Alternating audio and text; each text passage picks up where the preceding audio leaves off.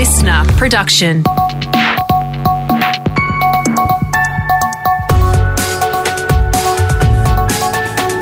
Australia Today's Morning Agenda with Natasha Belling.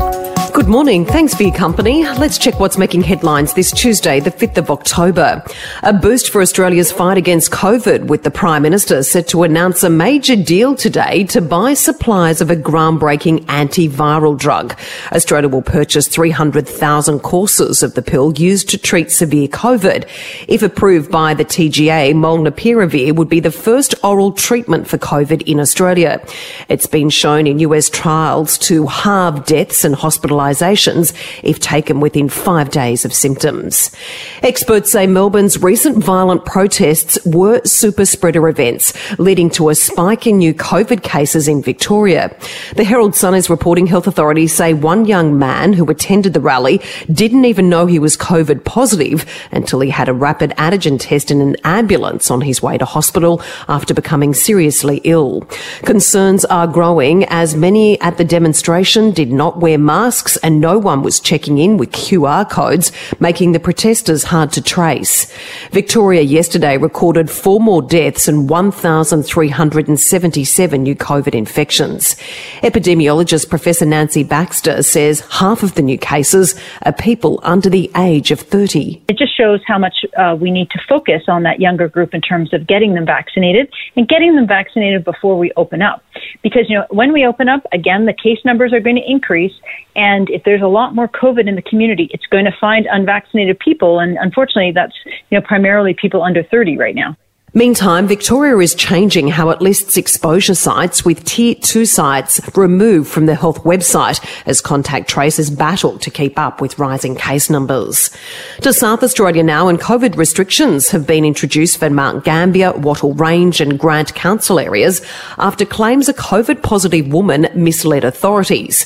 The Mount Gambier woman who's tested positive to COVID spent time in Victoria and authorities are now investigating if she stayed within the 70k travel bubble or if she spent time in Melbourne. And another case has been detected in South Australia with a COVID positive truck driver in his 30s from Victoria travelling into the state on Saturday night. Chief Health Officer Professor Nicola Spurrier says they're working to track his movements. We have one public exposure location at this stage, which is on the run at Port Augusta, and that includes both the petrol station and the truckie lounge. And another COVID scare for Queensland after a woman in her 50s who was positive spent 10 days in the community. Concerningly, the case is not linked to existing clusters of the virus. Here's Chief Health Officer Dr. Jeannette Young. She's been out and about and we haven't seen any um, cases. She also is double vaccinated, so she's fully vaccinated. Her second dose was back in August and her household members are all negative. Meantime, changes to Queensland's border bubble with New South Wales have come into effect overnight. Restrictions will step up for Lismore travellers with the LGA placed back into lockdown.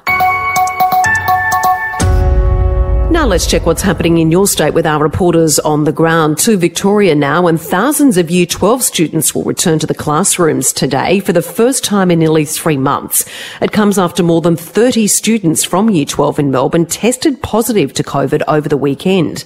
As James Lake reports from Melbourne, the plan for other students to return to face-to-face learning is staggered and much slower. Well, Tash, even our Chief Health Officer, Brett Sutton, has conceded the staggered return of students in a bid to minimise coronavirus outbreaks will be disruptive to families with children at different year levels. The next kids to be allowed back will be grades prep through to two, returning to class from October 18, but for only two days a week. The remaining year levels will come back at the end of October for alternating days. All students will then return to school five days a week in November. To date, Victorian kids have had six terms moving in and out of lockdown, with students in Melbourne missing more than 150 days of on site learning. To New South Wales and the state government is in crisis with another senior minister resigning. Deputy Premier John Barilaro yesterday announced he was quitting just days after Gladys Berejiklian sensationally stepped down as Premier. The current Treasurer, Dominic Perrottet, and Planning Minister Rob Stokes will this morning battle it out for the top job. Our reporter, Siobhan Caulfield, has more from Sydney. Yeah, Tash, the party room is today set to vote on a new leadership team. It's still not clear who will replace Deputy Premier John Barilaro, who announced his resignation yesterday. But as for Gladys Berejiklian's replacement, political analyst Terry Barnes says Dominic Perrottet is considered the favourite to become the state's 46th Premier. It's important that he can hold his own on behalf of New South Wales and on behalf of the, the lobby for living with COVID as opposed to COVID zero, because Annastacia Palaszczuk, McGowan and Daniel Andrews are the big boys and girls of that national cabinet table. It comes amid growing speculation of even more resignations to come, including Health Minister Brad Hazzard. Now, the latest in business and finance news. We're joined this morning by Effie Zahos, editor at large at Canstar. Effie, good morning. Now, the COVID 19 early release of super funds may have closed at the end of last year, but there are still other ways you can access your retirement savings if you're experiencing financial hardship, with some funds reporting an uptick. Yeah, good morning, Tash. Now, there definitely are specific grounds on which you can access your super money. And that includes things like compassionate grounds where you may need like medical treatment or to save your home from a mortgagee sale. You've got to apply to the ATO for this. And then you've got severe financial hardship. That's where you're unable to meet living expenses and you've been receiving 26 weeks of continuous government income support. Other conditions can include for temporary medical condition or temporary permanent incapacity. Again, you've got to apply to your fund there.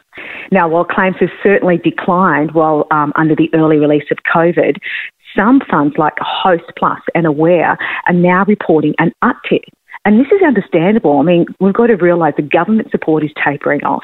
There's over 985,000 Aussies currently on JobSeeker, with the Department of Social Security data showing that the average duration for this payment is around 55 weeks. But of course, before you jump in here, be aware that, of course, you'll have less money in retirement. It could put your insurance at risk and tax may be paid. Best to call the National Debt Helpline if you are experiencing financial hardship to get more details on this. And Effie, very interesting to see that the RBA is meeting today, but what we'll all be watching is the commentary around interest rates. Yeah, I think it's the commentary that will be more exciting because we know rates are going to stay. We'll probably see more action for, for New Zealanders tomorrow when their RBA meets.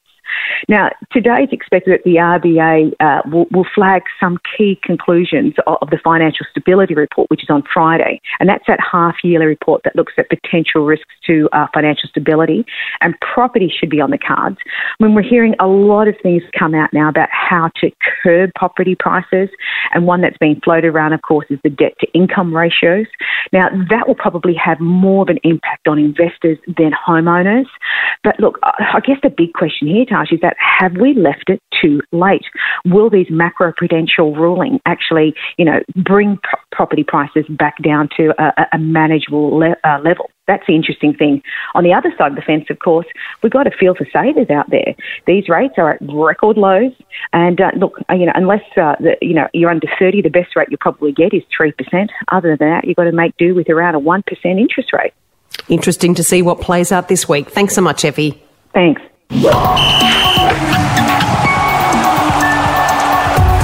Time for sport now with Brett Thomas. And Brett will find out this week if the Ashes are still going ahead this summer.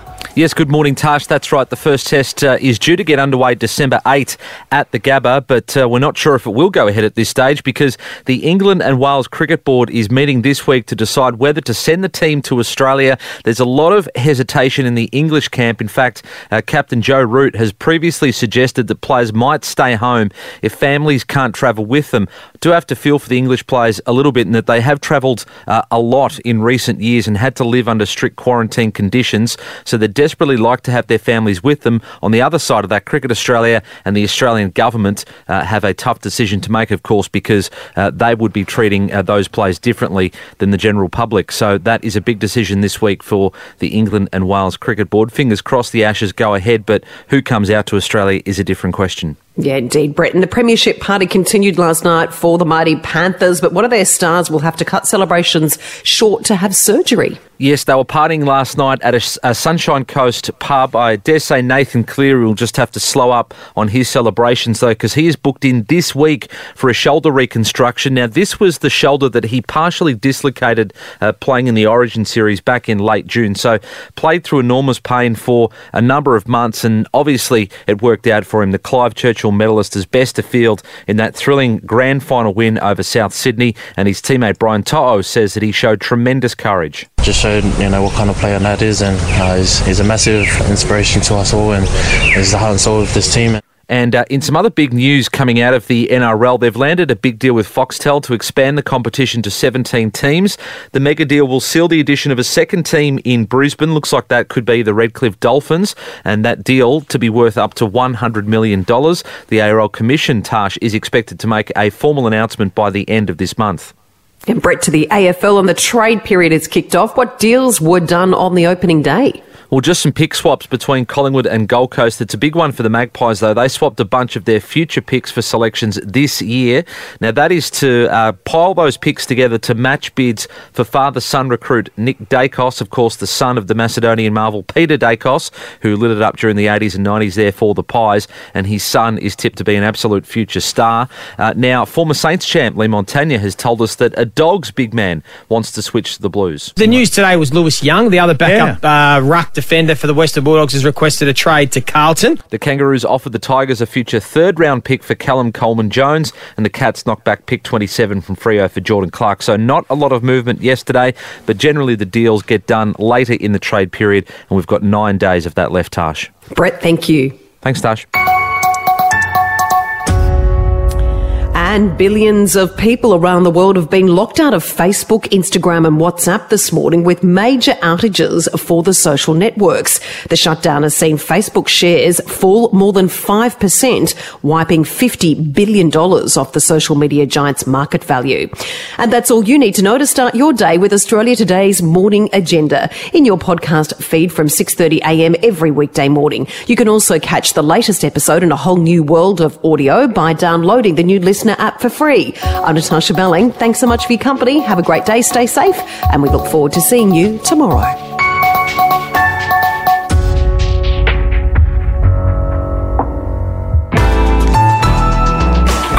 Listener.